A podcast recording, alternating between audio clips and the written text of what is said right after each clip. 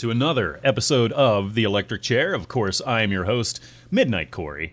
And uh, this time around, I'm really excited to uh, be talking with a man who is quickly becoming a regular on the show, it seems, uh, which is just fine with me. I, I, could talk with him every day, and that'd be just great.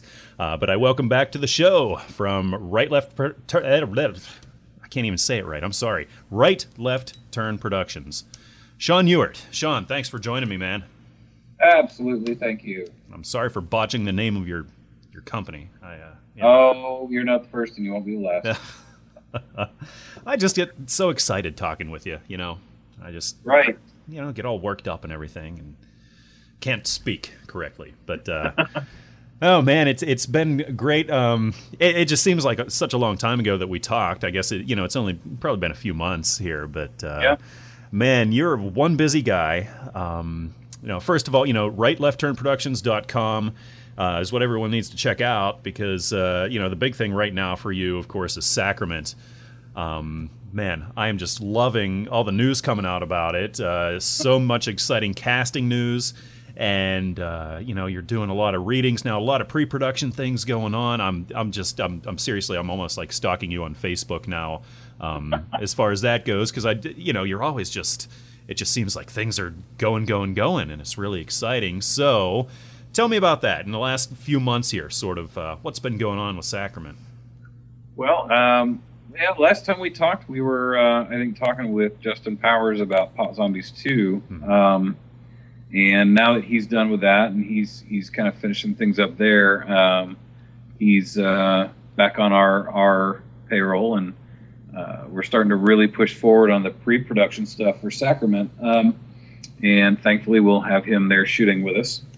Um, but yeah, I mean, we finally settled on our cast. Uh, we had a, a, a, table read just this past Saturday with almost the entire cast, and uh, it was great. I mean, it, it's it's totally different to, um, you know, as the writer to hear that stuff in the same voice in your head the whole time uh, when you've got the entire cast there going through these lines that you know you wrote months ago, and, and hearing someone else say them, uh, I, I, just sometimes I just couldn't help cracking up. It just, which sounds really pretentious because I'm laughing at myself, but it, it, just some of the way that some of the ways that they deliver the lines, it was it was just perfect, and and I don't think we could have chosen a better cast.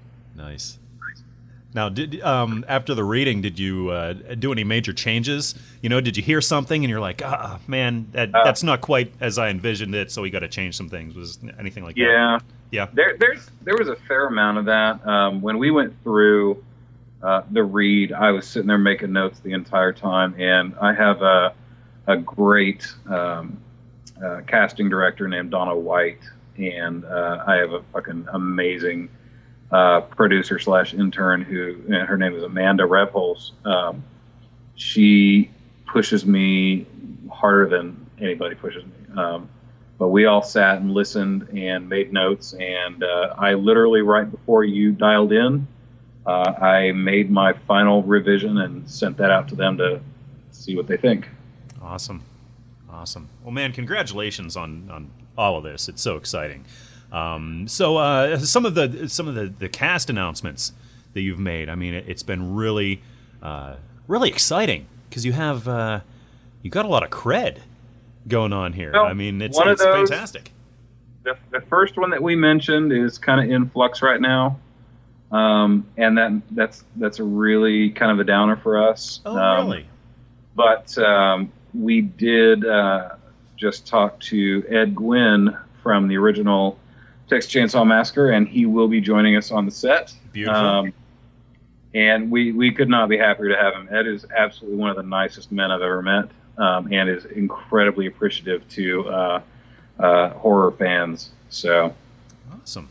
We are we are really excited about it. Yeah, yeah, and that's perfect because. Uh, you know, again, it's not just the fact that you're you're in Texas, but uh, you know, just seeing uh, the trailer for Sacrament, you know, I really yeah. got the the whole uh, Texas Chainsaw Massacre feel to it. And I yeah. by no means do I think that you're uh, uh, doing a, a, a rip off by any means, yeah. um, but I get that feel, you know, that same kind of atmosphere going on. It's going to be a completely different film, but uh, Yeah. you know, I kind of got that, so I think that's great. we know we knew that that was coming. Um, I, I don't think that you can do a Texas horror film having to do with cannibalism without getting ties drawn back to uh, Chainsaw, Yeah. um, which you know I grew up loving those movies, and I still do. Um, so we knew those connections were going to be drawn, and we just said, "Fuck it," you know, we're going to make the joke before you do. Yeah, Um, you know, we brought in, we brought these people in because we knew we wanted this to be a Texas film, and we want to, you know, we have very few actors from outside of Texas that are going to be in the film. Cool. Oh wow, wow, that's great. And uh, yeah, for people wanting to uh, go and check more about uh, Sacrament Out, of course, Sinners for Dinner, the number four dot com. Uh, is where you can go and uh, look up more stuff about that. Watch the trailer, find out how you can contribute. Um, Facebook.com slash Sacrament Film uh, is the Facebook page. Uh, Indiegogo.com slash Sacrament the Film um, is uh, that. So the Indiegogo is that still going on right now? That is actually going to run through May. Cool. Um, we have a, we're going to have a table at Texas Frightmare Weekend again this year, uh, pushing the film. So we're going to run that campaign through Texas Frightmare Weekend and see how much money we can pile into that. Nice. Um, we are looking at you know just like the last probably uh, last quarter of the budget that we need, um, and then we'll be ready to go. Um, and it's, it's just, we just want to make sure that we're comfortable on the money part, so we can get down to the fun stuff. Yeah. Money's the hardest part.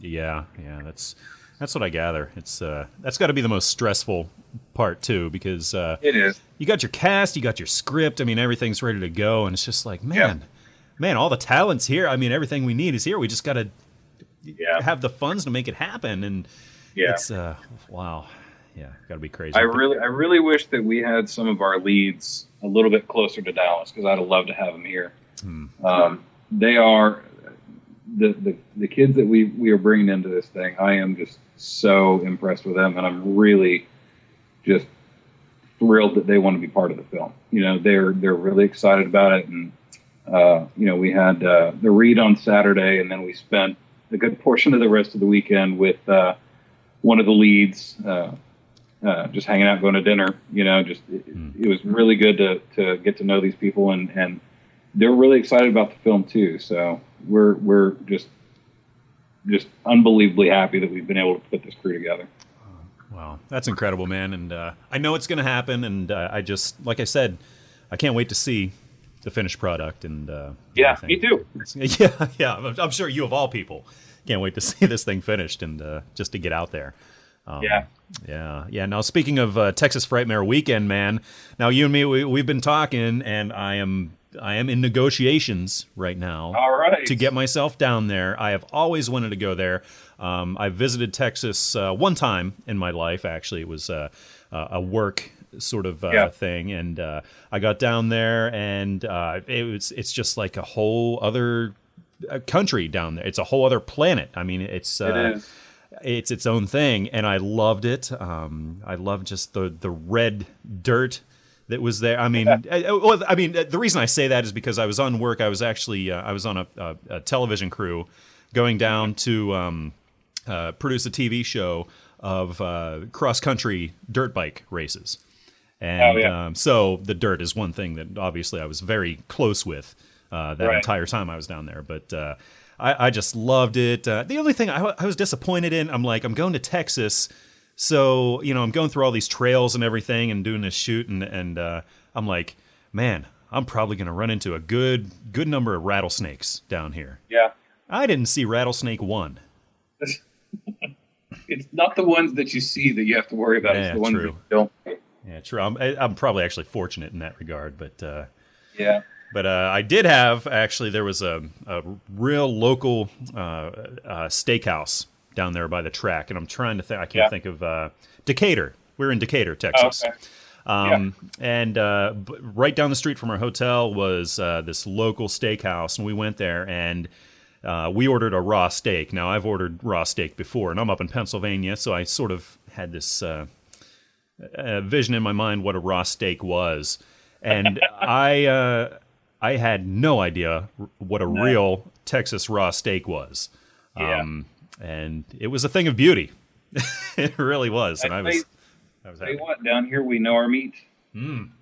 Oh yeah, yeah, and uh, so no Texas, and, and again, I'm just uh, I'm really hoping to get down there. Of course, that's the the first weekend in May, um, and uh, man, the guest lineup for this thing. Uh, I was looking at it, and it's actually I think easier to name the people who aren't going to be there. Yeah, Um, this is going to be a really big show. wow. Yeah, yeah. And uh, I'm the kind of guy I go to conventions and I try to get everybody's autograph, no matter Yeah. how much it costs me. And then I go home and I show my wife, and I just I, I'm I'm like I don't I, I this is how much I spent, and I don't believe that I spent this much. And then and now going down to Texas Frightmare, I think I'm going to have to take out a second mortgage. Yeah, there's there's a huge list so far, and they're still announcing people. Wow. Yeah. Yeah. And I'm not, I mean, of course, there's a website everyone can go to. I'm not even going to try right now because it's going to take up the rest of our time here. Uh, Right. Just to try to name everybody. But it's an amazing, amazing lineup of guests. Not to mention all the vendors and, and great things, all the films that they're going to Oh, show yeah. down there. Uh, you're going to be there. And actually, I mean, yeah, I love meeting celebrities and everything. But really, uh, I just, I love meeting and hanging out with people like you you know, Absolutely. independent artists and and uh, guys that are are sort of on the front lines of independent film and just doing it for Right. the love of doing it. And uh, so that's actually where I get my most enjoyment from uh, going to these cons. And and uh, so yes, yes, you would be you would be my primary motivation for hitting Texas Frightmare. So I, I think that there needs to be a Texas edition of the electric chair. So when you come Ah. down, you have to oh, hang wow. out.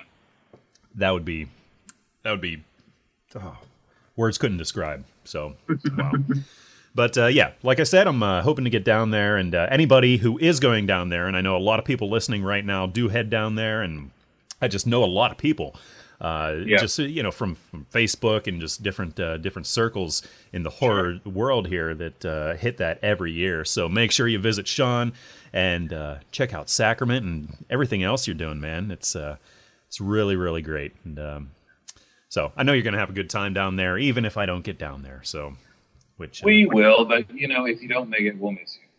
I'll be there in spirit. So Indeed. Oh yeah, oh yeah. So, but uh, man, speaking of other things, now you sent me this DVD uh, last time around, which uh, it was very kind of you of Jack's Bad Day because we've uh, we've talked about it before, and uh, just hearing about it, I'm like, I got to see this thing because it just sounds really interesting.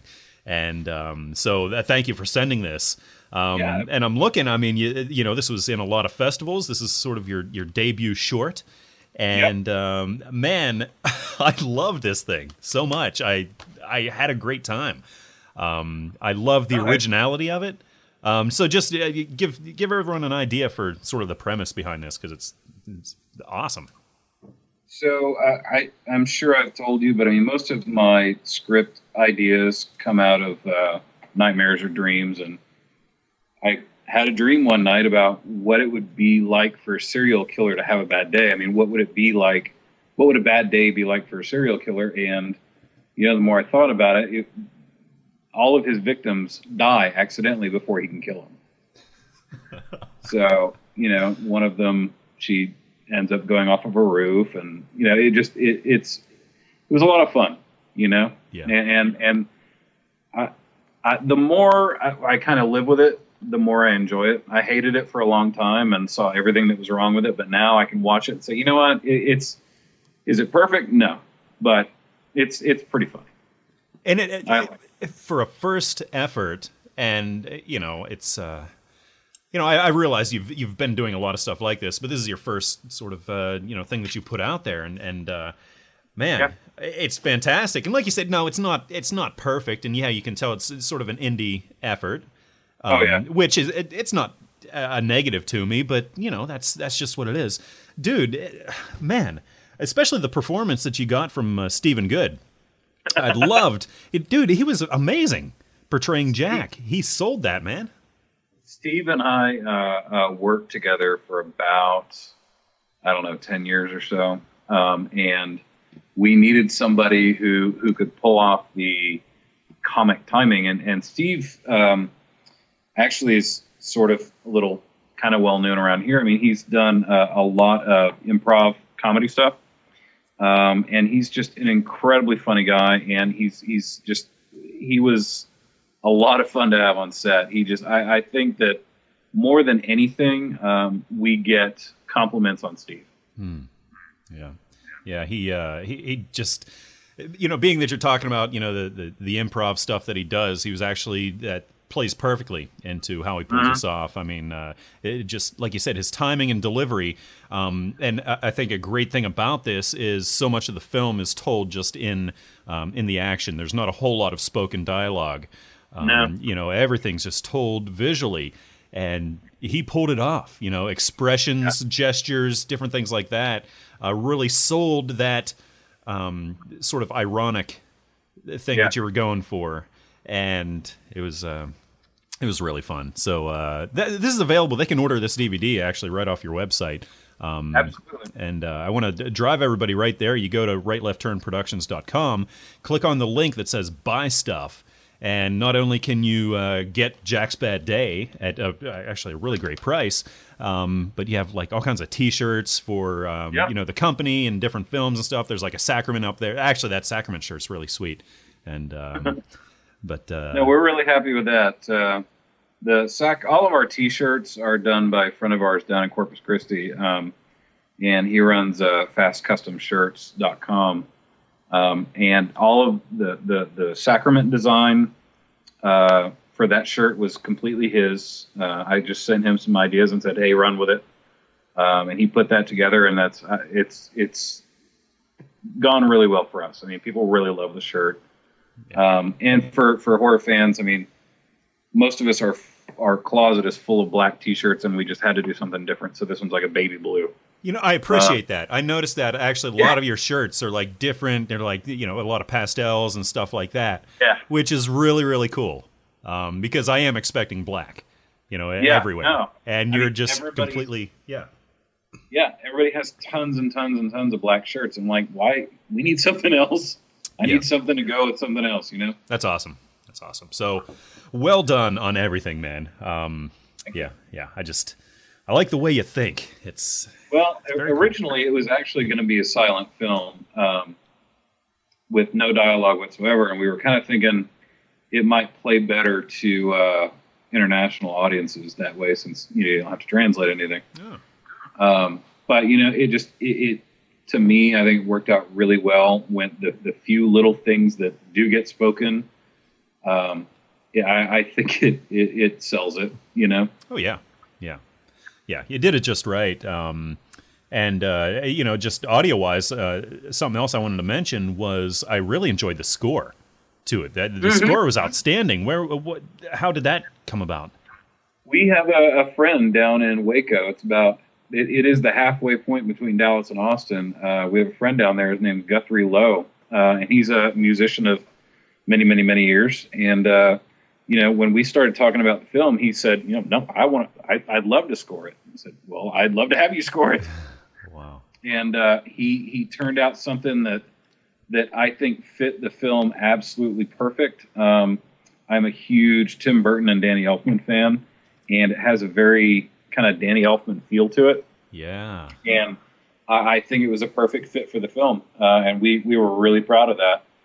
Uh, and then we talked to the boys in the, the band Calabrese uh, out of Arizona, Oh, I love those guys. hey, yeah.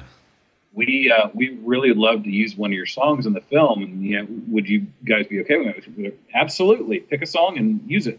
Um, so we got to use one of Calabrese's songs in the film, and, and and we think it works perfectly with the film too. So it just all around it, it came together really well. Yeah, yeah. Well done, well done. I, that, that's the mark, I think, of a, a, great, uh, especially a director, uh, somebody that you know you have a lot of talent in and of yourself, but you also know how to pick out talented people that are going to really uh, complement what you're doing, and really you'll have the have that same vision, and you can communicate well with. Um, and you're good at that, man. You're really, really good at that. I mean, just the you know the few things in Jack's Bad Day that you pulled off. You Yeah. know, again with you know putting Steven in the lead and and uh, with the score and and everything. I mean, that's uh that's really good. So, man, got to give you props on that. It's uh it's really I great. appreciate that. I think So, I think that's what a, a, director's job is: is to find the right people and let them do their job. Right. You know.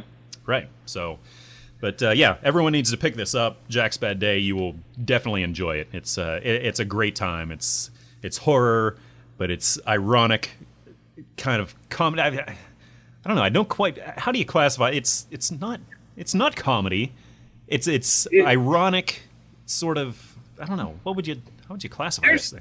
there's there's a little bit of horror there. There's a little bit of comedy there. There's a little bit of Three Stooges there. I mean, there's there's there's a little bit of everything there. I I I, uh, I pulled a lot of things that I was a really big fan of and threw them at the wall and saw what stuck. You know, and and I think that we pulled something that I, I mean I've showed it to people that hate horror movies and they actually enjoy it quite a bit. So it makes me happy to see people enjoy it. Awesome. Awesome. So, all right. All right. Well done. Well, uh, dude, um, man, anything else you want to say about uh, Sacrament? Of course, you know, all the links are going to be up where you know, people can find out more, can donate, and, uh, you know, come and uh, join Facebook and everything. But um, anything more you want to Yeah, put I out mean- there?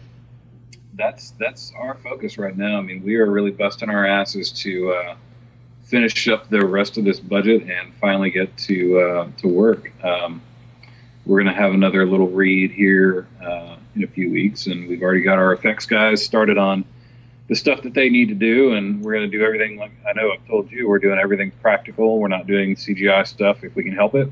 Awesome. Um, and uh, you know, I think there's going to be one CGI shot in the film, and uh, it's just because you know we don't have any other option to do it. Yeah. But yeah. uh, everything else is absolutely practical effects, real blood, not real blood, but you know, not CGI blood. got to uh, got to get a big vat of like cow blood or you know something Right. something real. Make the actors as miserable as possible. Yeah. we do. Well, dude, like in like in uh, Day of the Dead, you know, they actually shipped in like pig intestines and uh, you know stuff like that. Which unfortunately, um, you know, one of the behind the scenes thing in that film is that uh, they put them in the refrigerator overnight, and Yep. the power went out, or the refri- the refrigerator just didn't work, or whatever. So they came in the next morning, and everything was was warm and horribly. Actually, they uh, they had gone on their Thanksgiving holiday from the film, and uh, oh, it was that long? Wow. Yeah, a security guard had gone in and shut off all of the electricity, and uh, that didn't work out quite as well for him. There's some scenes in there where people look like they're about to puke, and they really are about to puke. yeah, I mean, more power to all the actors and stuff that actually Yeah. put up with it because they still managed to do what they did. yeah, they did. Ah, so, but no, I- you're you're probably not going to go that far with. Um, Well, yeah, we'll, we'll see how it goes. Yeah. You know, hey, do what you got to do, man. That's uh, that's awesome. Well, well, Sean, again, I, I can't wait to see Sacrament, and I'm going to keep everybody uh, updated on uh, what's going on and how people can help out. So. well, we appreciate that. Absolutely, whatever I can do, man. Now, um, eh, one thing we like to do, man, is uh, kind of throw around movies and talk about films. Of course, uh, you know the first one we talked about. What was the first one? It was um, uh, George's Intervention, which George's uh, intervention was first. Yeah. yeah, yeah, which uh, you suggested and I loved. And uh, then it was my turn, and I'm like, "Oh, let's let's uh, let's pick a throwback." So I, I went with uh, you know Night of the Comet. And you weren't such a big fan, so you know I'm sort of 0 for one there. Um, but uh, now I'm like, "Man, you're up, you're up." You know, shoot me a film, and uh, you delivered another home run, man. Um, you suggested a movie I, I've never even heard of it um, Yeah. from 2008. It's called The Cottage, a uh, British film written and directed by Paul Andrew Williams. Um, so tell me about uh, when, how did you how did you happen on this film? I I am a big fan of foreign horror, um, and even though it's it's it's Britain, it's it's still foreign. You know, it's not Oh yeah, American horror. Um, but uh, I, I watch as much foreign horror as I can to see how everybody else does it. You know, everybody. You'll notice you watch, you know, Japanese horror versus Italian horror, French horror. I mean, everybody does something different. Everybody has certain things that they know reach their audience, um, and it's really just it's really cool from a from a filmmaker point of view to see how people try to get their audience. You know, um, and uh, England, I think, does a really good job of the the mix of horror and comedy. Um, Shaun of the Dead, obviously, um, and stuff like that. And, and, one of the ones that we had talked about was uh, uh, Doghouse. Mm-hmm. Yeah, and oh, yeah. stuff like that. It, it, just it blows me away. It, it, those are some of my favorite films because they they do know how to mix the horror and the comedy in the right percentages. You know. Yeah. Uh, and and the cottage was just one of those that I, I came across it. I think it was a recommendation because I was a big fan of Shaun of the Dead, hmm. and it, I I had to buy it as soon as I saw it. Yeah, yeah, and it's uh, it's one I had to go out and buy myself um, because this is.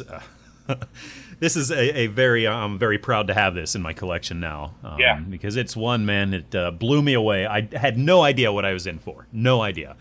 And um, now, what's interesting, this is you know, there's a lot of comedy to this, um, and a lot of horror, but um, yeah. Um, this was, uh, like I said, written and directed by Paul Andrew Williams, and the same year, uh, he also did another movie called The Children.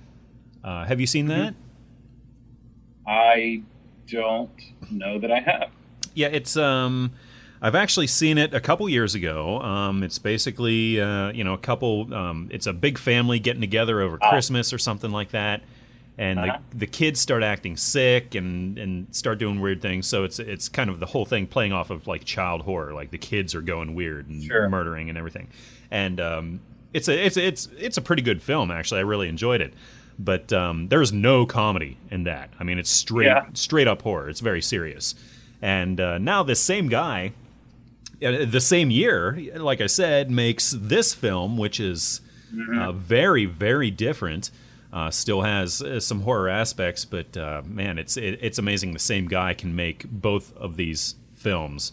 Um, so yeah, I, uh, yeah. you should go see the children at some point. I will. I'm gonna have to check that out now. Yeah, yeah, it's yeah, really cool. But anyhow, um, so what the cottage is about, um, and it it really kind of pulls a it takes a takes a big turn sort of in the third oh, yeah. act man I, I, just i didn't see it coming because uh, the first part of the movie it's basically about crime um, and i thought that's that's pretty much what this was I, I, thought i was basically in for like this crime drama kind of thing and so i'm like okay man why did sean send me a you know a crime drama thing you know i did I was more along the lines of horror, but that's cool. You know, I'll still watch it and everything and uh, because we have a, this whole ransom scenario where uh, th- these two brothers have kidnapped the daughter of this this kingpin underground uh, crime boss guy, and you don't really know a whole lot about him, which I think is cool. Right. Um, but uh, you know that uh, he he's pretty he's a pretty uh, well off guy, and he, he's pretty powerful. So right. they've decided to kidnap his daughter in order to you know get a whole bunch of money and they've somehow sort of wrangled her stepbrother into this whole scheme. So he's kind of playing both sides. And the, the, yep. this stepbrother, I, I love this guy because he's so stupid. I mean, he, yeah. he just he cannot get a single thing right. Um, he's he's just the sort of your typical bumbling idiot kind of guy that messes up everything and is not apologetic about anything at all. I mean, he's just like, I completely messed this up. You know, I bought the wrong ski mask.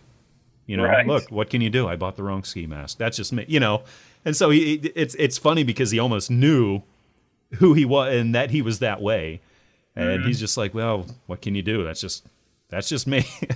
but um, yeah.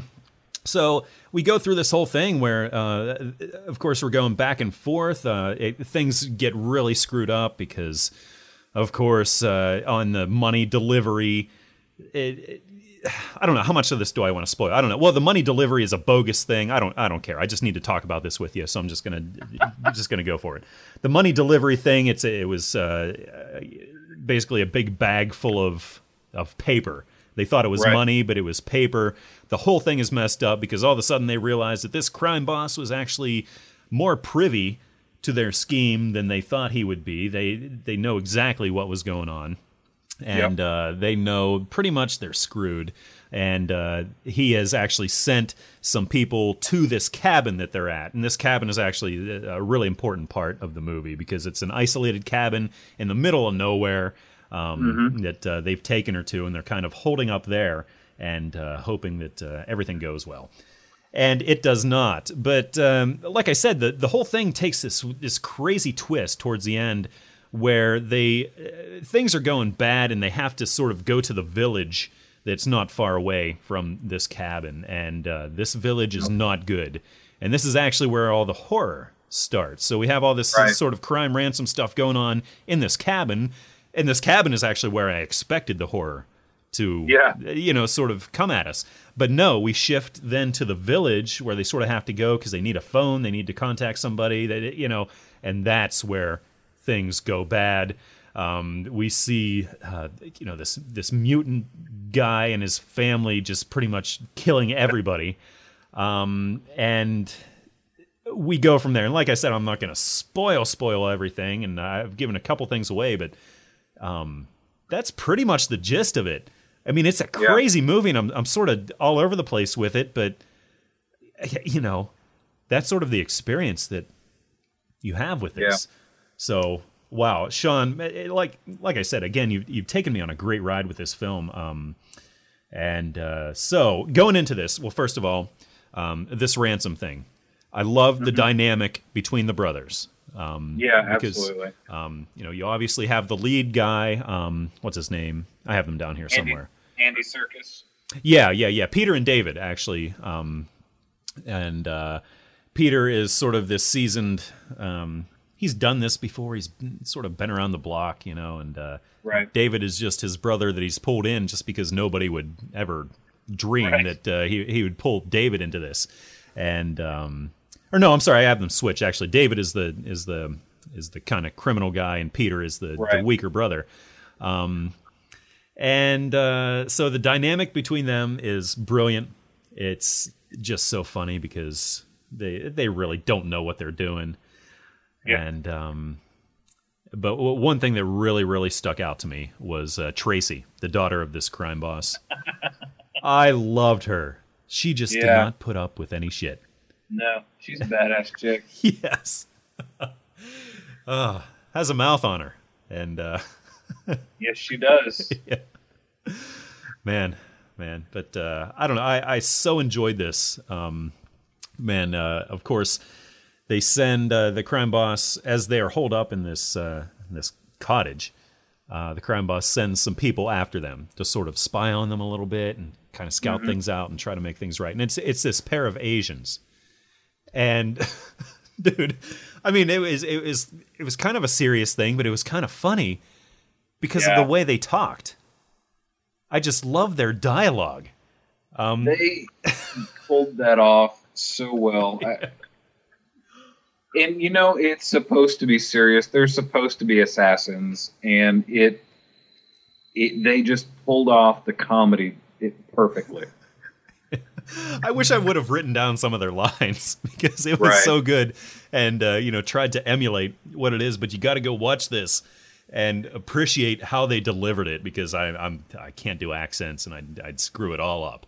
But just the way they put their words together with with um, you know of course a lot of profanity um, because of Oh, course, yeah. you know they're badasses so that you know they they got to talk that way and Oh, yeah. uh, but they're sort of doing a you know an English kind of Right. interpretation of this whole whole thing, and it is hilarious, absolutely hilarious. Um, although it's not, it- none of it was like slap you in the face hilarious, like haha, this is comedy.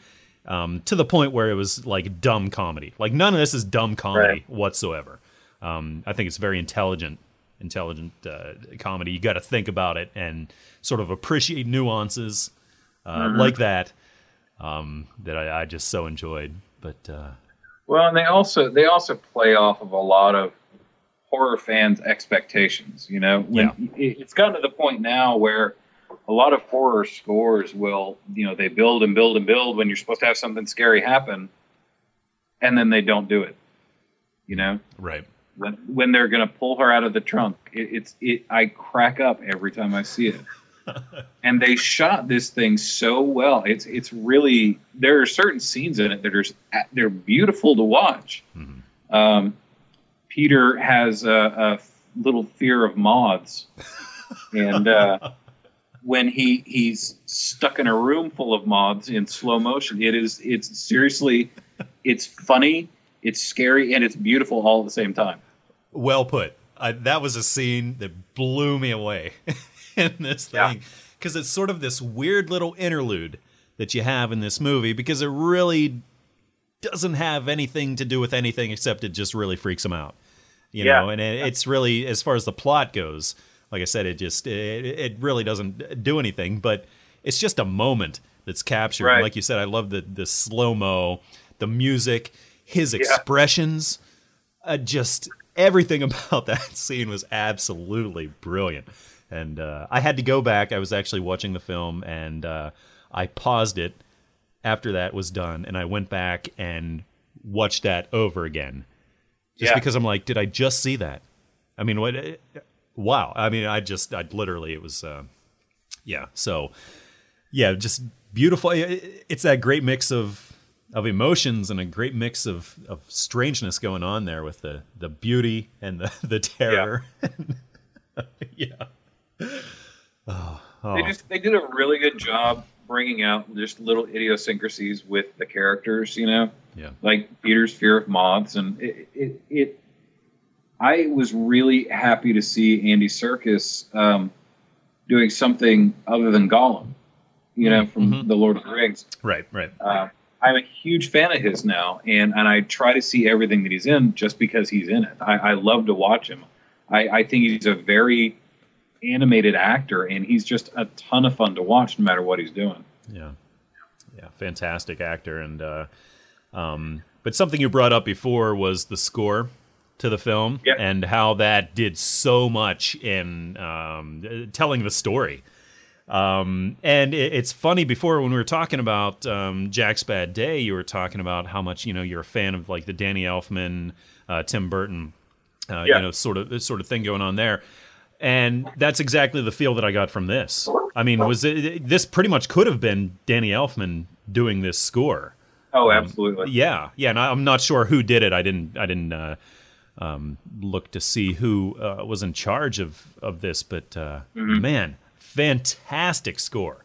Um, oh yeah, I think uh, you know just very uh, uh, cinematic, uh, very orchestral, symphonic sort of things going on, and and again sort of quirky uh, when it needed to yeah. be, and uh, it did what the scene needed to do to kind of sell you on something, and then oh, maybe the maybe it oh, maybe it brought you right to that place where you were expecting something. Again, as a horror fan, you're expecting this scene to right go this way, and then all of a sudden it goes completely different, and that's where the score came in and, and sold that to you so well. Um, I think it was you know another one of these perfect meldings of of uh, directors um, and musicians. You know, whoever did the score. Um, just uh, her name was Laura Rossi. Man, brilliant, brilliant. And no, I, I think she did an, an amazing job. Um, and that's it's another thing that I think, especially the Brits get right more often than not. I mean, going back to Shaun of the Dead, the music in that movie is perfect for the film. You know, it it, it absolutely the, the film would not be the same without the music.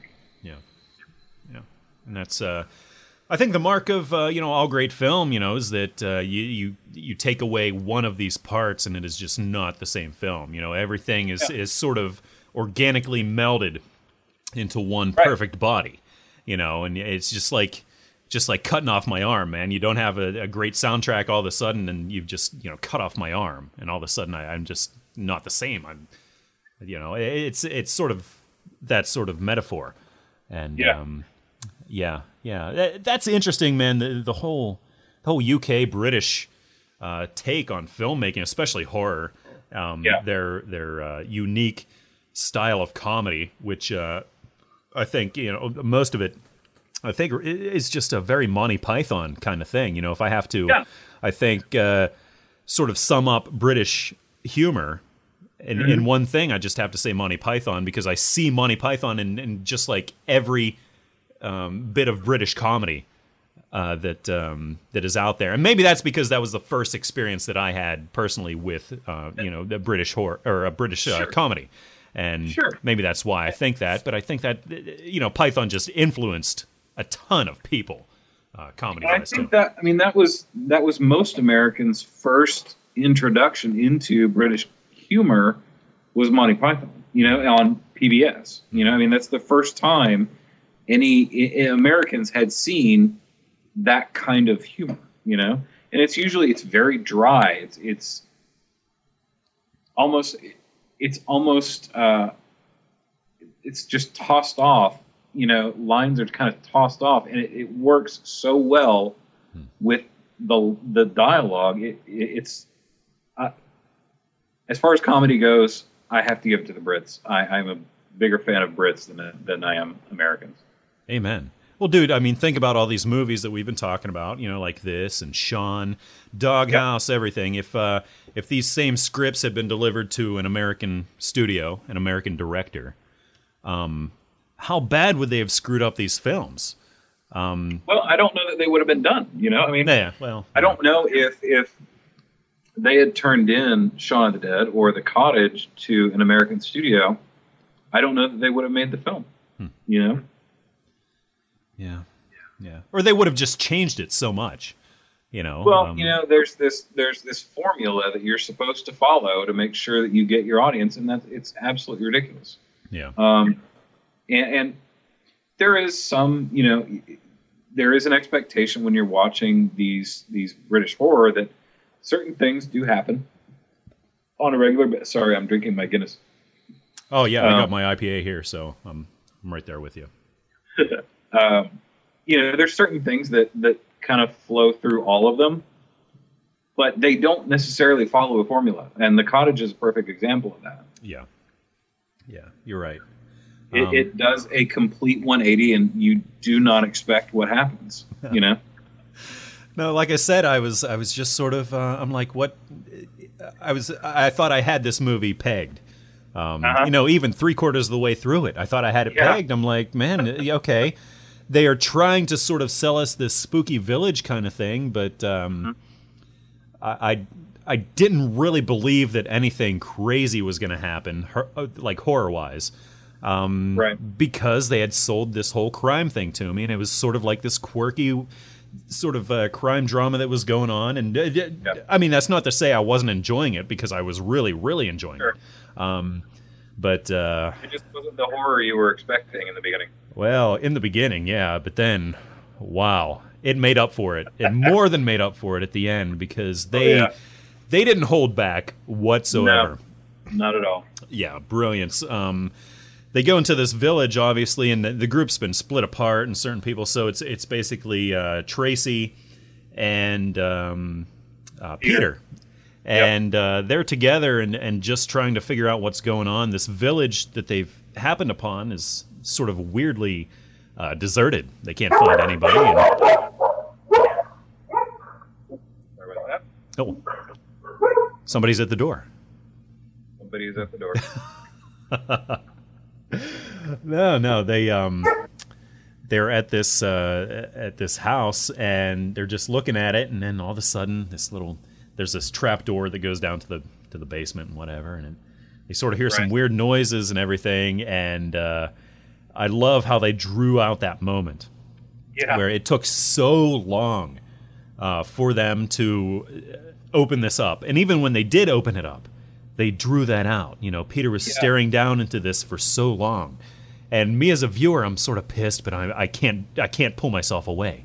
You know, it's one of those things that just draws you in, and I can I have to know what do you see, what what's going on. I mean, what is down there? and uh, I love how they did that whole sequence right there. It, uh, I think it was a great segue from up until now. We have this weird crime thing with a couple spooky village things, but you're not really sure. Uh, this right here, drawing out, I think this scene so well, um, was a great segue into the utter insanity that erupts um, after Yeah. that, because that's that's a turning point right there. Absolutely. Yeah, yeah. So uh, so pacing wise, um, I mean, man, you know, you as a director, and uh, how hard is it to sort of judge uh, pacing things like this? Because you know, you look at a scene like that, and I think, I guess you have to have a certain amount of of uh, confidence in what you're doing and, and the message that you're trying to deliver and the effect you're trying to have on the audience. But uh, to sit on a shot for ten seconds, you know, which is an Yeah. eternity in film, uh, to sit film, there absolutely. You know how hard is that i mean how tempting is that to to sort of cut to the chase to kind of get to it to you know i mean is it how hard is it to just sort of sit and let that that suspense build I think they knew what they were doing. I, I really, they were building that tension, and it it paid off so well. Um, I don't know if you watched. Um, did you watch past the credits on Jack's Bad Day? no i didn't i, I- I should a have little there's a little extra thing in there, but sometimes you you Oh, keep that man. shot just just because you're waiting for the perfect moment, and we did that in Jack's Bad Day, and it literally took three or four minutes of just waiting and waiting and waiting and waiting. Um, well you know what i'm doing right after the show here i'm, I'm popping this in again um yeah sorry so just had to but yeah, I, I there's sometimes I think that you you you linger on that shot just to get the perfect the perfect shot, and then I, with that one, I, I I completely think it was intentional, and they knew they were building that tension for that final payoff, and and I, I think they did an amazing job. yeah.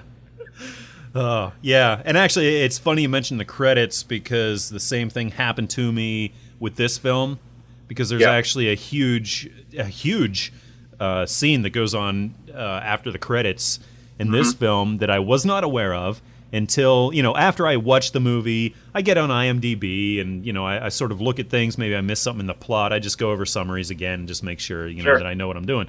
And uh, there was a mention of oh after the credits this happens. And I'm like Yeah, oh what the hell? I didn't I didn't even bother to to see if there's anything after credits. And so um, to those listening out there you need to watch through the credits because there's actually um, something very very um, advantageous to, to watching those. And uh, you'll be happy you did which I Yeah. did. Again I, I went back and I, I watched through the credits and oh yeah. Oh yeah. That that was actually awesome. And I missed it the first time.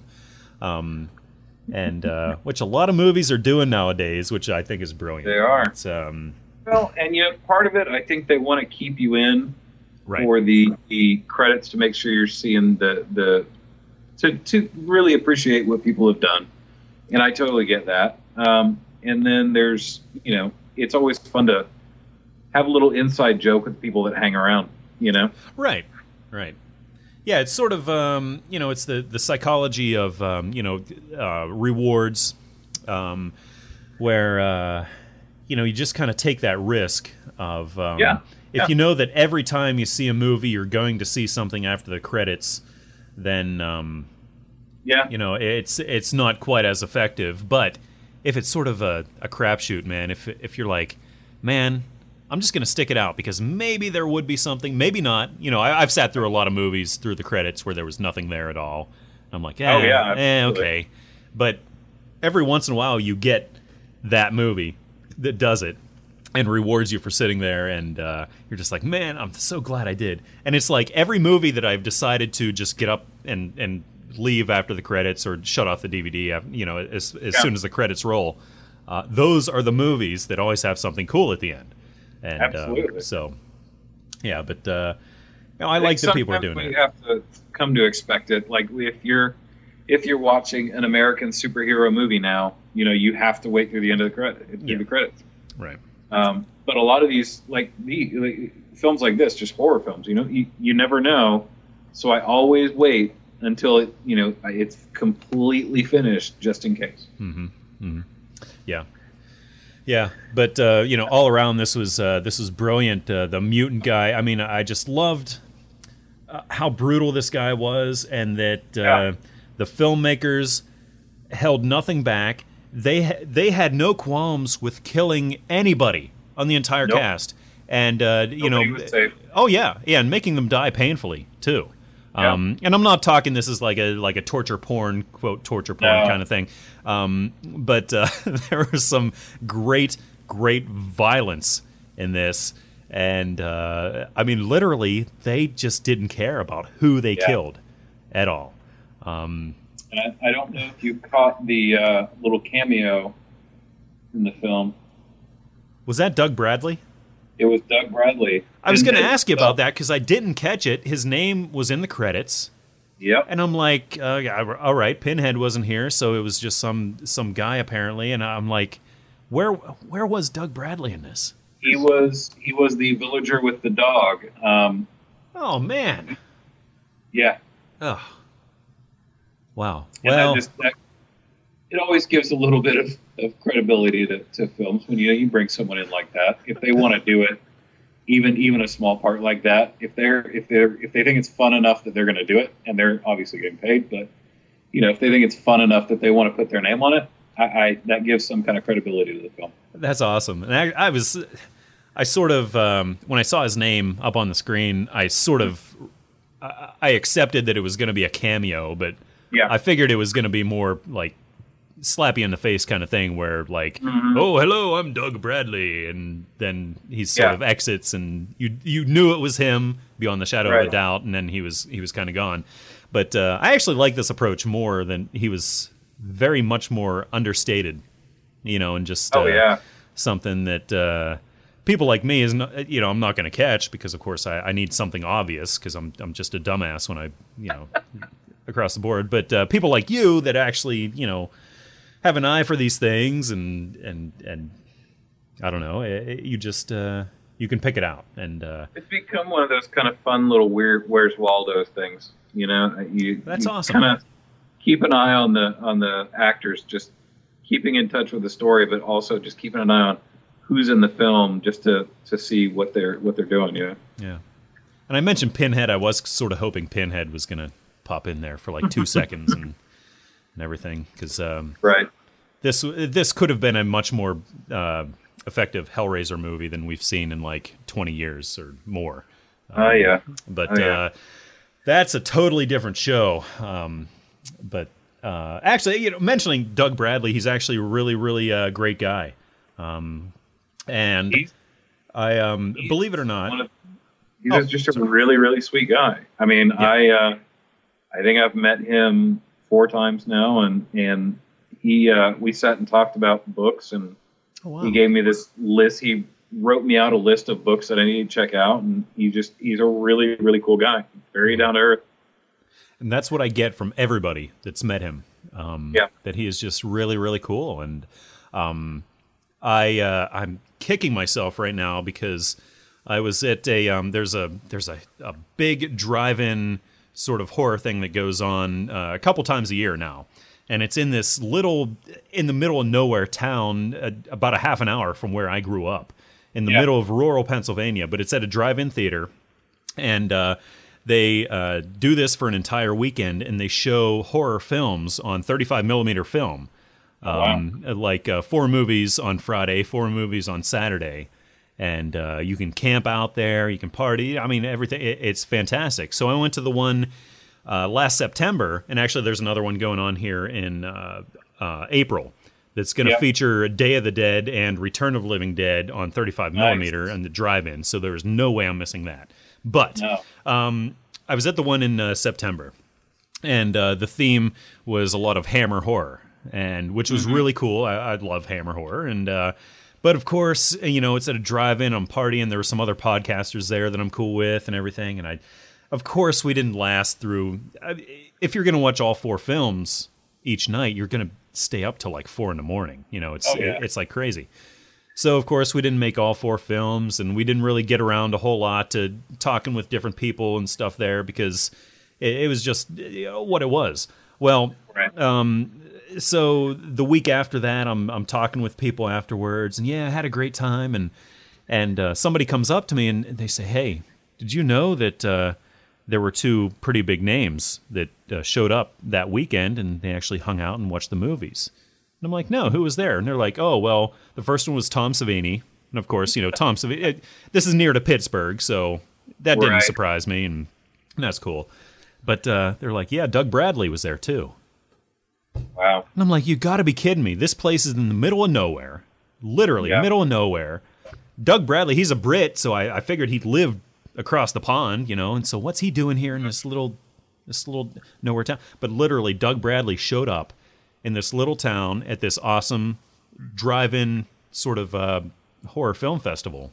Yeah. Um, and uh, I think that that just says a lot for his uh, his character, the kind of guy that he is, um, because he didn't try to go there and sort of uh, announce that he's there.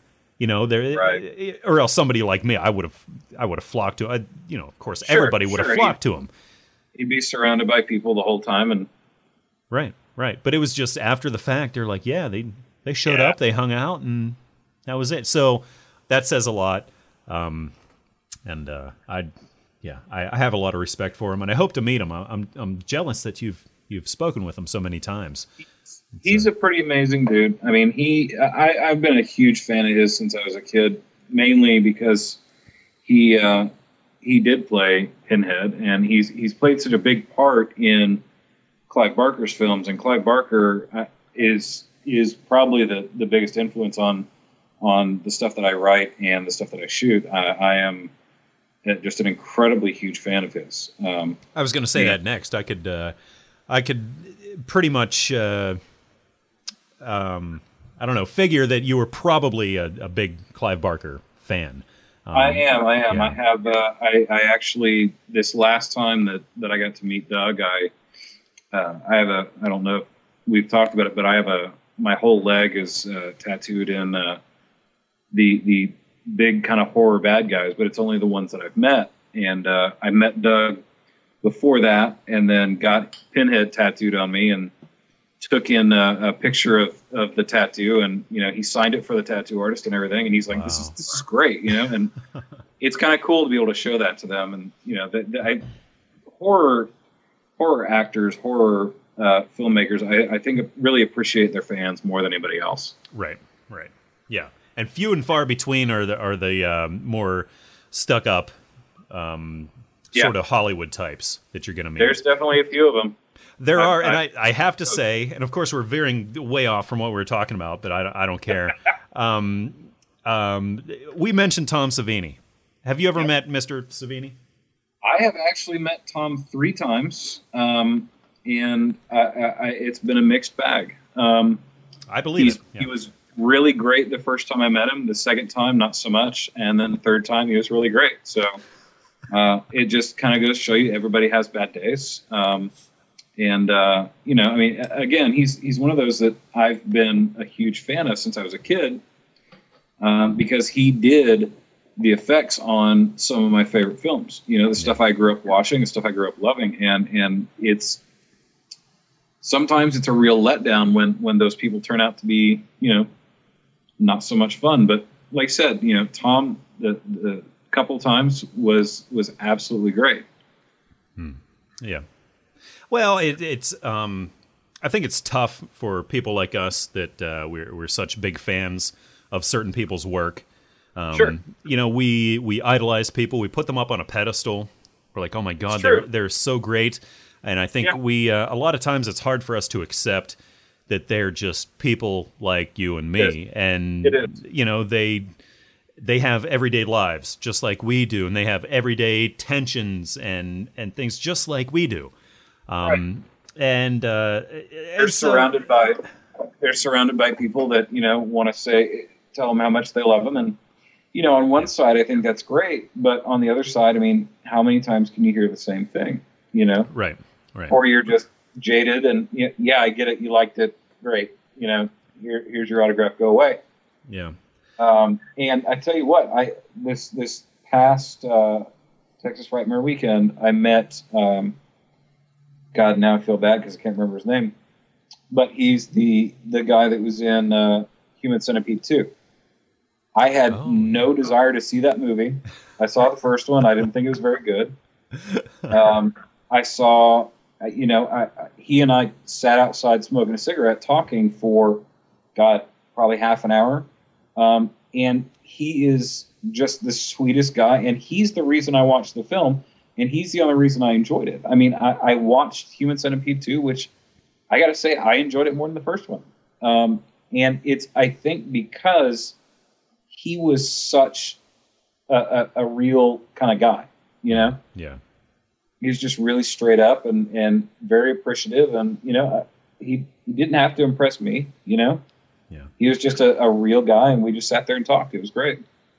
That's awesome. And again, that just speaks to the value of going to uh, conventions. And um, again, you know, Texas Frightmare. I, I, have a ton of them in my area because, of course, Pittsburgh is Yeah. a hotbed for for horror. And, Absolutely. and there are a million conventions here, so obviously I'm bled dry constantly during the year, Right. just of you know, Right. different things. But uh, man, uh, you you sort of learn, uh, you know, that these are real people, and yeah, they will actually hang out. And like you said, I mean, they'll they'll go out and they'll, they'll have a smoke with you. You'll you'll go to Yeah. the bar, they'll have a beer with you, you know, Right. and just hang out and, and talk about whatever.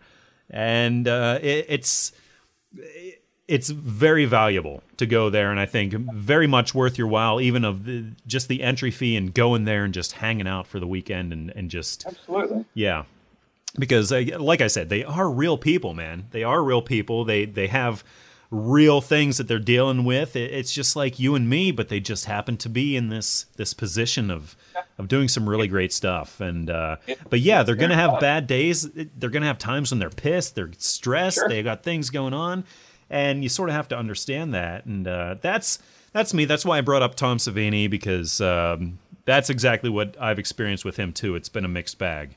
Yeah.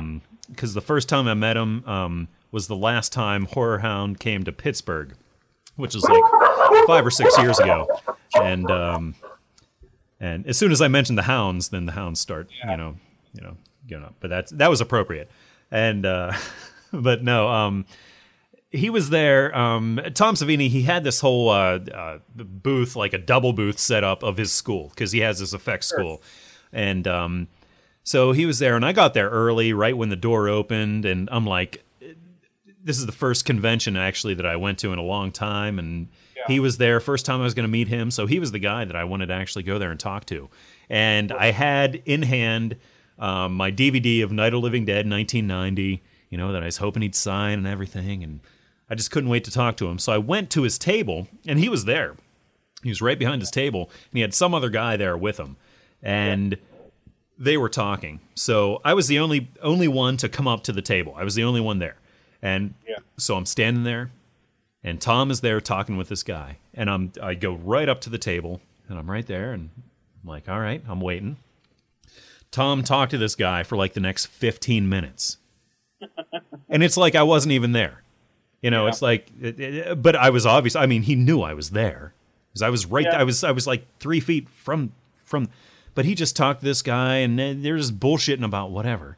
But it was literally 15 minutes I I stood there. And he was just lucky that it, this is the first time I met him. It was, you know, you know, a, a, one of the conventions I haven't been to in a while. And so I was willing to deal with that. But then I, um, I, I shook his hand. I'm like, hey, I really love your work, blah, blah, blah. You know, the typical fanboy shit. And then um, after that, I, I pulled out this uh, Night of Living Dead DVD, and I'm like, "Would you be so kind, you know, as to sign this?" And he gave me this look because he had this stack of the very same CD or the very same DVDs, like Yeah. right beside where I was on the table, this big stack, and he knew that I had been standing there for a while, and he sort of eyed me really weird when I like pulled out that DVD because it's almost like he was wondering if that DVD was from the pile, and I was Right. trying, you know, they're trying something. So I, I, I, I could sort of tell that, and I just, I was rubbed the wrong way by that guy the first time. You know, it's, um, he seemed I- just, uh, I don't As know. As far as he goes, though, I tell you what, I have not seen anyone work their table the way that I've seen him do it. Um, and and being part of uh, volunteer staff that, that does this these these cons, he is the first one in there setting his stuff up and, and making sure his, everything's where it needs to be. And um, like I said, I, I think that you know we everybody just has to appreciate that sometimes they have bad days Hmm, yeah. um, and and you know sometimes they they they, they don't want to hear the same thing over and over, and I, I totally get that, you know. Yeah. Um, and uh, but you know the other times they're absolutely great. And like I said, the the two out of the three times I've met him, Tom was absolutely just just wonderful. He was exactly what I wanted Hmm. him to be. You know, he he was very appreciative and actually sat and listened and he talked and it, it was really nice. So uh, I think that sometimes people get a bad taste in their mouth after um, just a single, just ha- happen to be the wrong time, you know, and, and you you catch them at a bad moment and th- then that's the kind of the thing that's stuck in your head, and that's that's kind of the danger I think for the fans and for for the the guests. You know, sometimes you just you catch them at the wrong time, and that's the taste that's left in your mouth is that bad experience. Yeah, and that's a lot of uh, I think pressure on on uh, these you know quote big Sure. big name um, directors, actors, and everything is they sort of always have to be on their A game. Right, Um, right. They always have to be on. Yeah. Yeah, and uh, for me, but but I realized that, and uh, I saw Tom again at uh, Cinema Wasteland here a few years ago, Yeah. and um, I went to the table again, and I shook his hand and everything, and I, I probably I, I think I bought something else from him, and Yeah. uh, he was fantastic. He was so good, and he shook my hand. He's like, "Hey, let's take a picture. You got a camera?" And I'm like, "Oh, yeah, okay." And, you Yeah. know, he was so um, yeah. So it's it's it's a mixed bag, like you said, and uh, I, I think um, there there's a lot of people like that. Uh, when it comes to actors and everything, being that they are actors, I, I think that they can pull off sort of being on their A game uh, a, a lot more than uh, maybe directors and stuff like that, just because Yeah. they can act.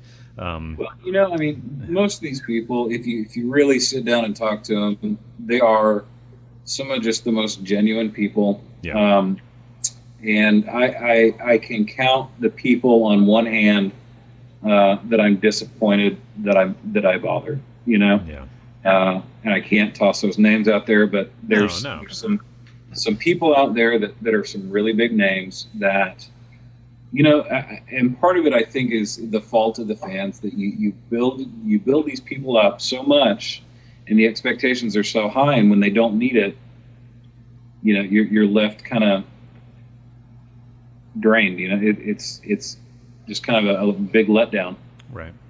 Yeah. So, um, but uh, I mean, still, the the value of just going to these cons and meeting Oh, these sure. people, um, the vast majority of who you're going to meet and talk to at these cons do not fit into this category of not at all maybe it's going to be good, maybe it's bad. I don't know. Um, but uh, you know, it's uh, it's still just a fantastic experience, man. And uh, yeah yeah. So, uh, oh wow, we, we were sort of talking about uh, Doug Bradley because of uh, you know the cottage and everything. So let's get back to the cottage again. Um, right but uh, wow, I mean, pretty much.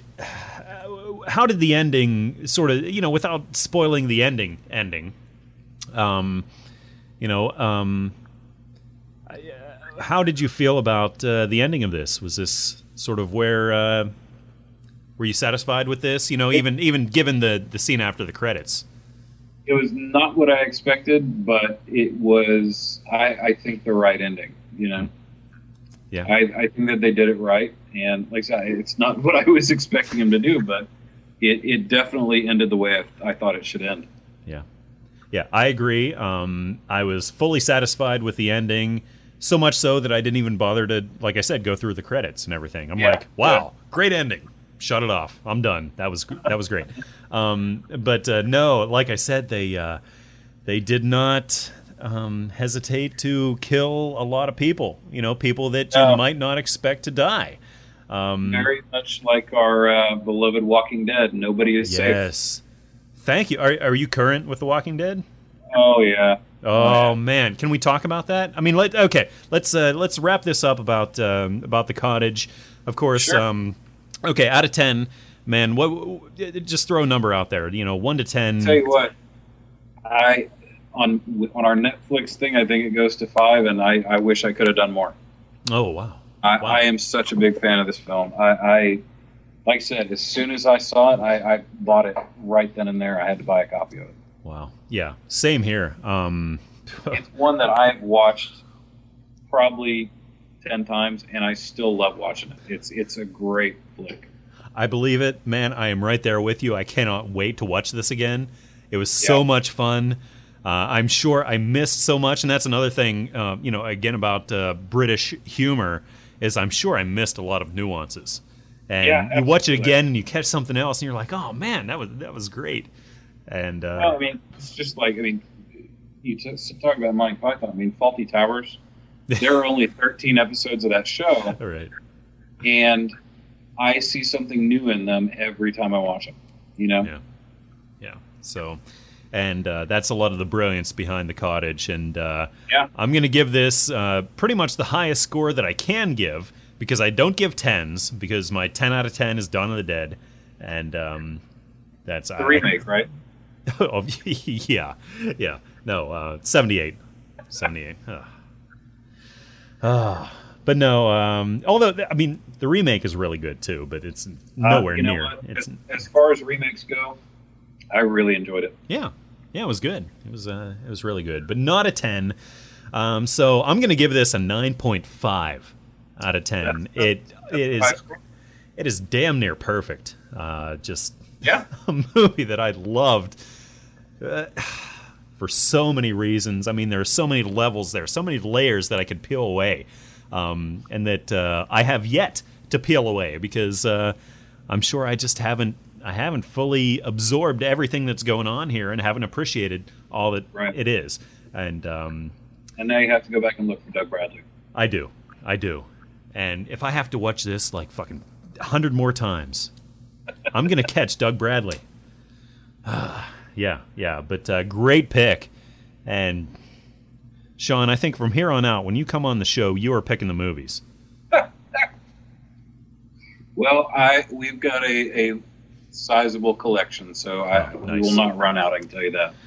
Nice, nice. Um, so thank you for this. Uh, of course, this is something that uh, I'm gonna um, perhaps even show my little my little boy. You know, when he grows up and he likes horror Yeah. films and stuff. Hopefully, I'm gonna show to him when I think he can uh, sort of appreciate and withstand Right. this level of uh, gore that he sees at the end. It's uh, Yeah. it's amazing, but it, it's literally one of these movies that uh, I think is something special and. Uh, Awesome, but uh, oh, you made a mistake and you brought up The Walking Dead, um, man. And uh, I'll tell you what, it's funny because literally over this weekend, Friday, Saturday, Sunday, and then uh, today, I watched the entire season three. And um, today, Yeah. actually, this morning, I watched um, the the um, the newest episode. Newest, It yeah. was on uh, last night. So, man, uh, you know, going from season two to season three, there's a huge thing because we're seeing um, the whole prison arc of the story. Um, and I don't know if I've asked you this before. Did you read the comics at all? I I am constantly reading the comics. Nice, nice.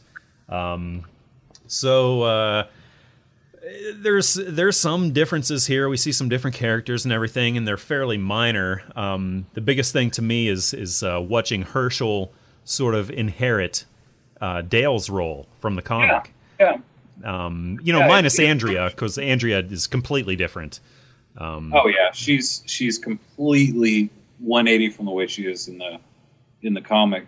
Yeah, Um, maybe not 180, but she's definitely 100 degrees off. yeah. Being she kind Uh, of sleeps with the governor. Yeah, that's uh, She does. Yeah, uh, she. Uh, I I was really interested to see the direction that they decided to take uh, Woodbury. You know, yeah, yeah. No kidding. um, it's it's absolutely not what I was expecting, but um, so far they they've kind of done that throughout the series that things are different enough that I can appreciate the show and the comic. yeah. Um, I, I am a huge fan of both. Um, the comic, I devour those as soon as I get them. Um, and the show's the same way. I mean, as soon as it's on, I, I don't answer my phone. I don't do anything. I'm watching the show. Yeah, yeah. I um, I'm actually. It, it's funny for me. I actually DVR everything, and I just sort of watch everything in one giant spurt. Man, I you know, like I said, this weekend was my entire season three. Um, Yeah. and uh, that's just because of my schedule and stuff, and it, you know, whatever. But um, man, this show. Oh, I can't believe that. First of all, AMC is showing this this level of gore um, Yeah. because season Yeah. three is the goriest that we've seen It definitely is. far. Yeah.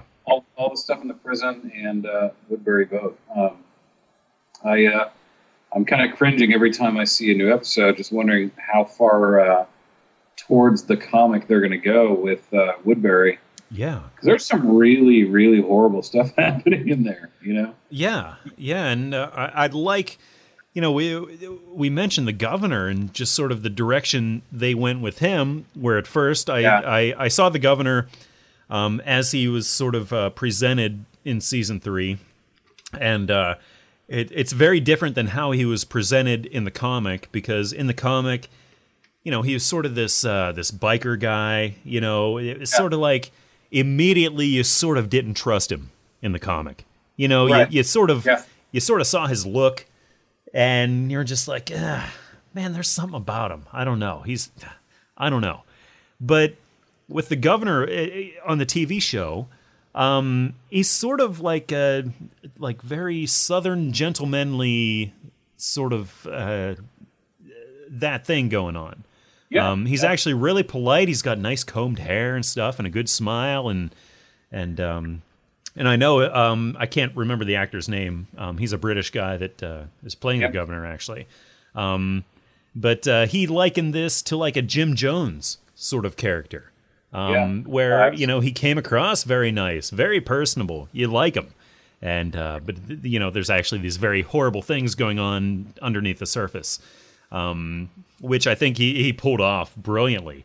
But uh, Yeah. just a great uh, difference from I from the have comic. to say, I mean, I was disappointed when I saw who they were uh, casting as the governor because it, it, it's not the guy you expect from the comic. You know, I mean, Right. it, and I've talked to this about about this with tons of people.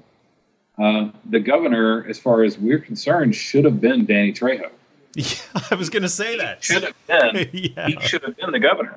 Um, But I don't think that he could have pulled off the the relationship that they have with Andrea right now if it had been Danny Trejo. He would not have been quite as charismatic. You know, he's Yeah. he's a buff dude. He's tattooed. He's scarred. I mean, he he he's not that.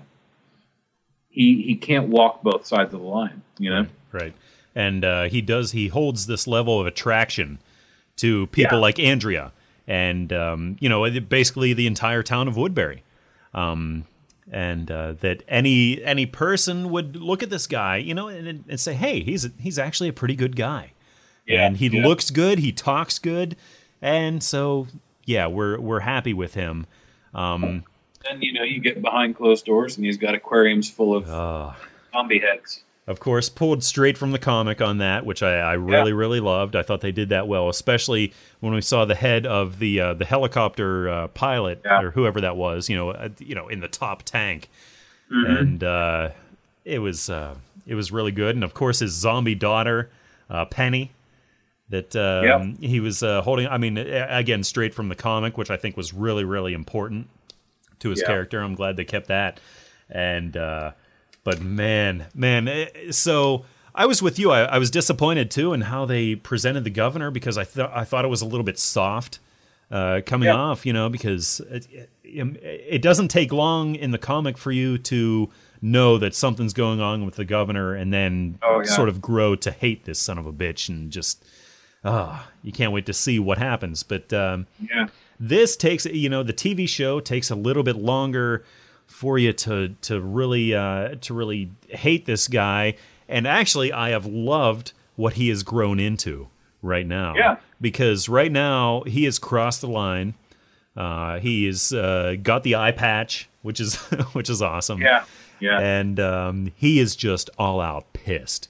He is just vengeful right now. He cannot wait to get to the prison and to get back at Michonne and whoever else Right. gets in his way. He can't wait to see, uh, I'm sure, uh, Merle again, and Right. um, which that was that was a huge thing on uh, sort of the uh, uh, the halfway uh, episode here um, that we just saw.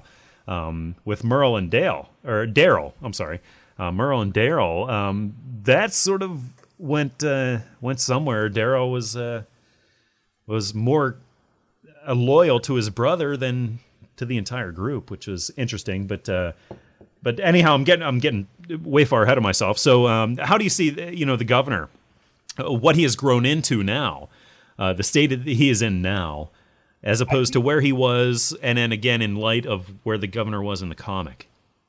See, I, I think that he always had that that side that he, he's just very um, he, he has a face for the crowd and then he has a face behind closed doors you know? I think he's a rotten bastard you know? I, I there's no way around it. I don't think that there is a good bone left in his body you know? And and i think that follows along pretty well with the comic. He's very conniving you know? Yeah. um, but uh, I, I was, I have to say, I was kind of disappointed not to see Michonne uh, get her uh, get her licks in. You know, yeah. Well, he did far worse things in the he comic. did. It was much, much worse than the Oh comic. my god. Yeah. I mean, she had a lot more reason to kick his ass in the comic uh, Yeah. than she does on the TV show. Um, and I thought that's sort of where he was going with um, oh, what's her name? Um, Glenn's girlfriend. Maggie. Uh, Maggie. Maggie. Yeah.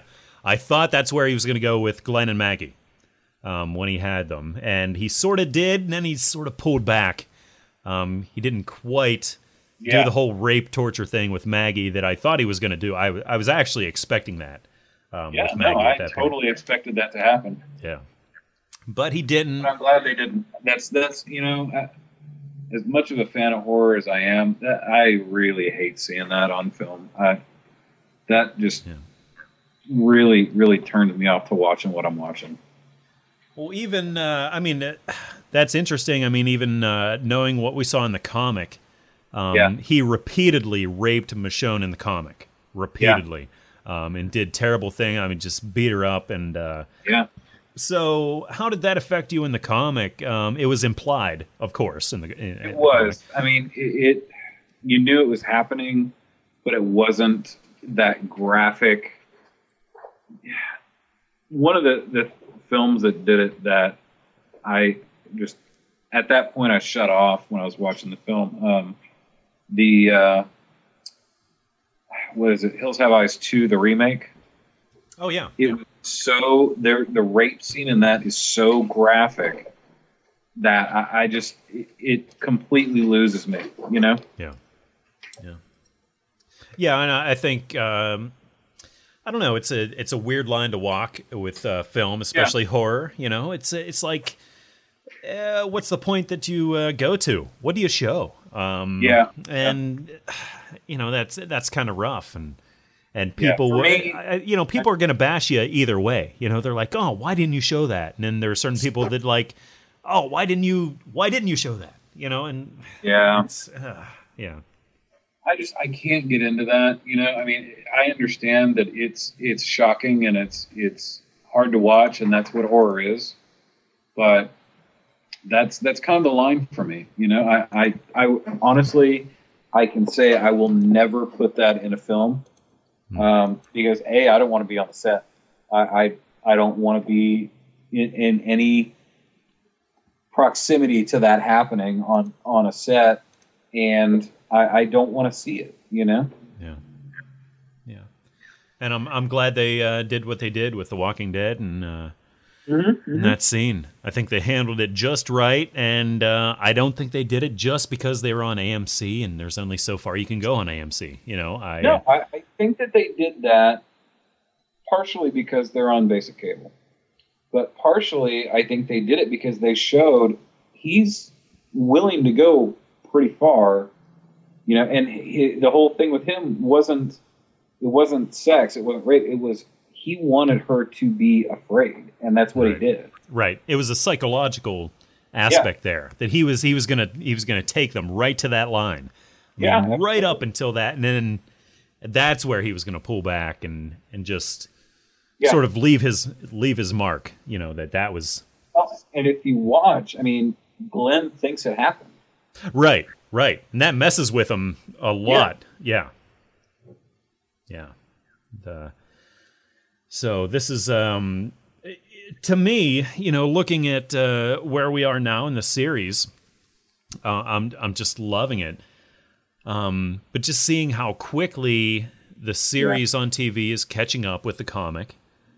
they are. Um, Are you concerned about you know Uh-huh. this this inevitable sort of crossroads that we're gonna meet here?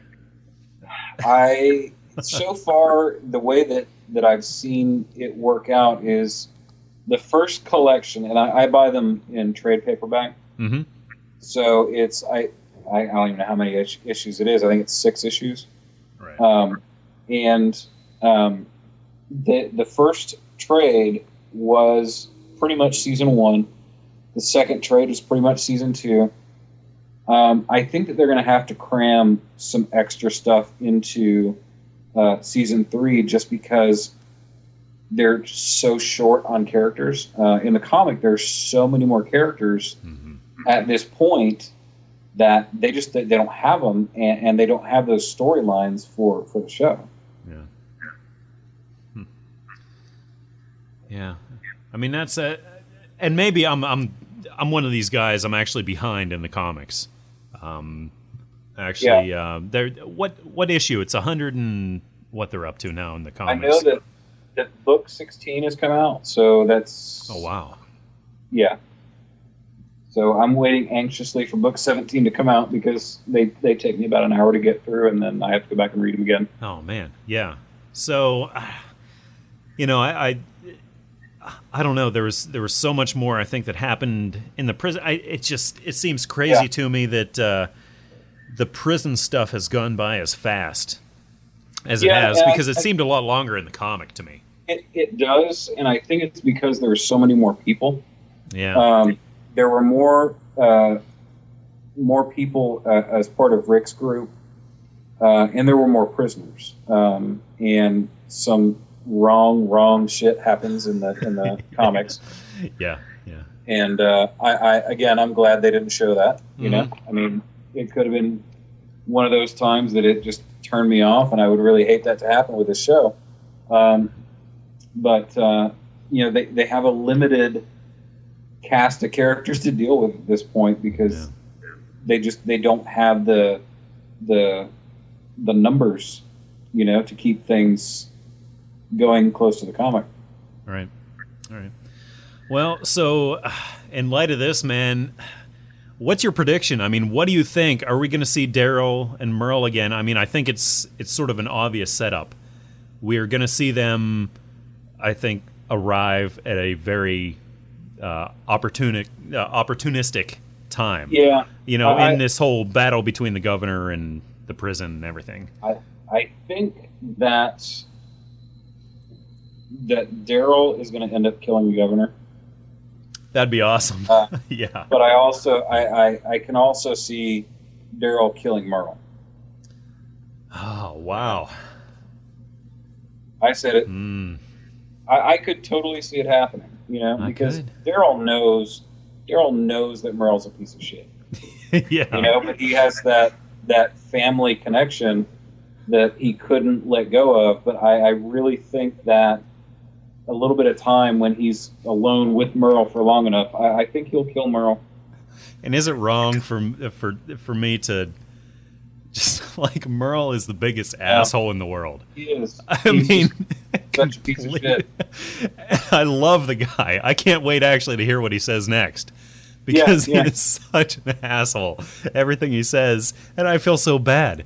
But I'm I'm sort of like laughing at everything he says during the show because I'm like, Yeah. you're such an asshole, and. I can't believe you're saying this.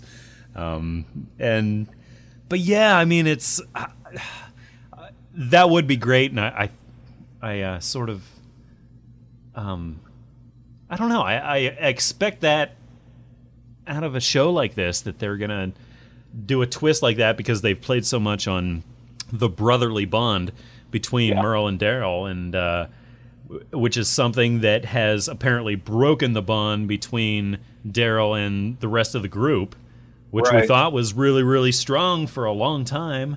But no, Mhm. he's my brother, so I'm gone.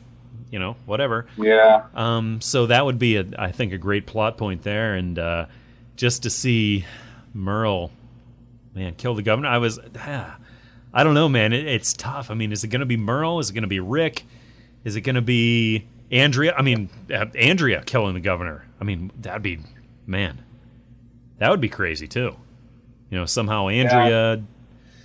in this whole mix-up, you know, is, is swayed back to Rick's group somehow, and then ends up being the one that kills the governor. I mean, that would be that'd be crazy as well. Or Carl, you know, shit. Oh, God, I don't know how far you are in the comic, but I can tell you that uh, one of the books I I nearly threw it across the room. I was so pissed off when I read it. Oh. I just I got to I got to a certain page in the comic, and I yelled, "Are you fucking kidding me?" And I almost threw the book across the room. I was so pissed. Wow. I don't think I've gotten that far. I would have remembered that. Yeah, yeah. It, it's wow. It, it's a it's a rough spot in the book. Wow.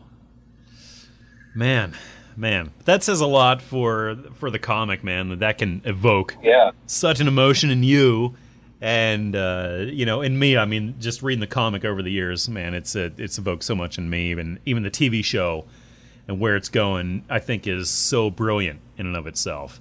Um, yeah, doing so many great things. So, uh, man, I can't wait to see what happens, dude. This is. Uh, this is so good. I mean, I'm seeing I'm seeing uh, you know things on AMC where people are saying that this is the best TV that they've ever seen, the best series, and you know all kinds of things. So I don't know where do you rank this as far as TV horror goes.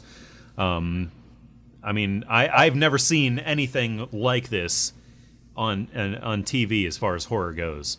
Um, no, as far as this sort of violence this sort of awesomeness as far as zombies go. And of course, I'm biased because I love zombies. But um, this, to me, I think this is one of the greatest things that I've seen on TV, hands down. What do you think? Uh, I I cannot think of any horror show, um, at least a series like this, that has ever uh, held my interest the way that this one does. Hmm. You know, I mean, I was a huge fan of the X Files, and they had their fair share of horror. Um, there's been some other shows that were that were horror based, but none of them have been at this level. I've not seen a show that I, I could compare to this one. I, I'm just uh, like I said, I, I as soon as the show's on, I'm ready to watch it. Yeah, yeah. So Man, man, an absolutely phenomenal series, and thank you for taking this extra time with me yeah, because we could have been done a long time ago if I just didn't decide to hold you here for, uh, you know, a while more to talk about The Walking Dead. But it's I couldn't right. wait to talk with somebody about The Walking Dead, and you were sort of the first guy yeah. that uh, mentioned it, so I sort of held you captive here for a while yeah. to uh, go on about it. But uh, man, thank you for spending so much time with me tonight, and absolutely. Um, you know, I, I, hope we can just keep doing this because uh, I have such a great time talking with you, brother. And it's uh, absolutely, man. I, I, anytime you want to do it. Oh, oh, man, you don't know what you're saying there, man. I'm going to hold you to that. But uh, of course, everyone listening right now, you know, check out Shaun and his uh, awesome work going on right now. RightLeftTurnProductions.com is his main website. If you go to SinnersForDinner.com, and of course, that's the number four. Um, you're going to go right to the Sacrament page where you can find out more about Sacrament, how awesome that is, watch a trailer, figure out how you can uh, donate, contribute to this thing, and really make it happen right. And um, on Facebook, it's facebook.com slash sacramentfilm, indiegogo.com slash sacrament the film. And um, there's so many places uh, where you can go to check out Shaun and his awesome work. Of course, I am Midnight Corey here on the Electric Chair, and this is electricchairshow.com, my personal weird blog where I talk about this show and horror stuff, and I write music and post it and all kinds of weird stuff, whatever comes to my head. That is on midnightcorey.com, so check that out and go see what weirdness is happening there.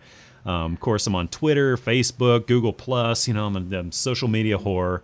And um, I'm also uh, a great part of, uh, or, or not a great part, but I'm part and very honored to be part of spookshow.tv as well as the Horror Podcasting Alliance. So check those both out. Um, and uh, here we are at the end of the show. And Shaun, again, man, it's been great to talk with you again. And just you spend so much time here on a on a Sunday night or whatever night it is, and uh, just to talk with little old Midnight Corey here on on the electric chair. So as always, it's been great, my friend. So Well, we appreciate it, and like I said, I, we will do it anytime you want. All right, man. Well, let's do it again soon, and have a good night, man. Thanks, buddy.